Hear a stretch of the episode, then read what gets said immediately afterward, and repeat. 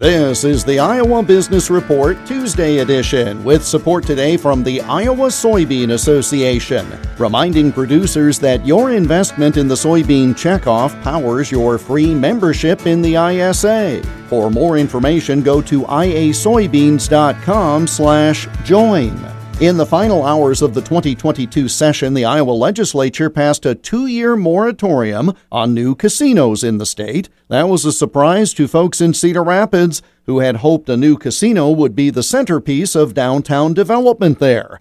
But Mayor Tiffany O'Donnell told me even if the measure becomes law, Cedar Rapids will still move forward with development. Economic development, amenities, these are all pushing forward in Cedar Rapids you know this project is certainly one piece and i've said from the beginning one piece of the puzzle in making you know cedar rapids this vibrant uh, downtown and, and city that we all know it deserves to be. Development will continue. Frankly i know the the developers of this specific project are moving forward as though it were going to happen in two years.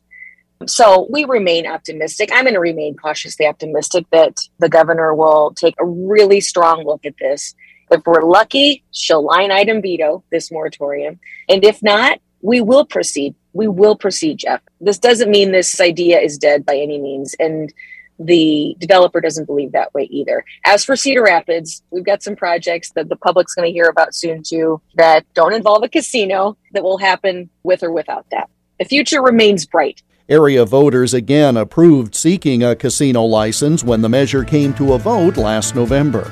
The Iowa Business Report is presented today by the Iowa Soybean Association, driven to deliver results. More for producers and consumers online at iasoybeans.com.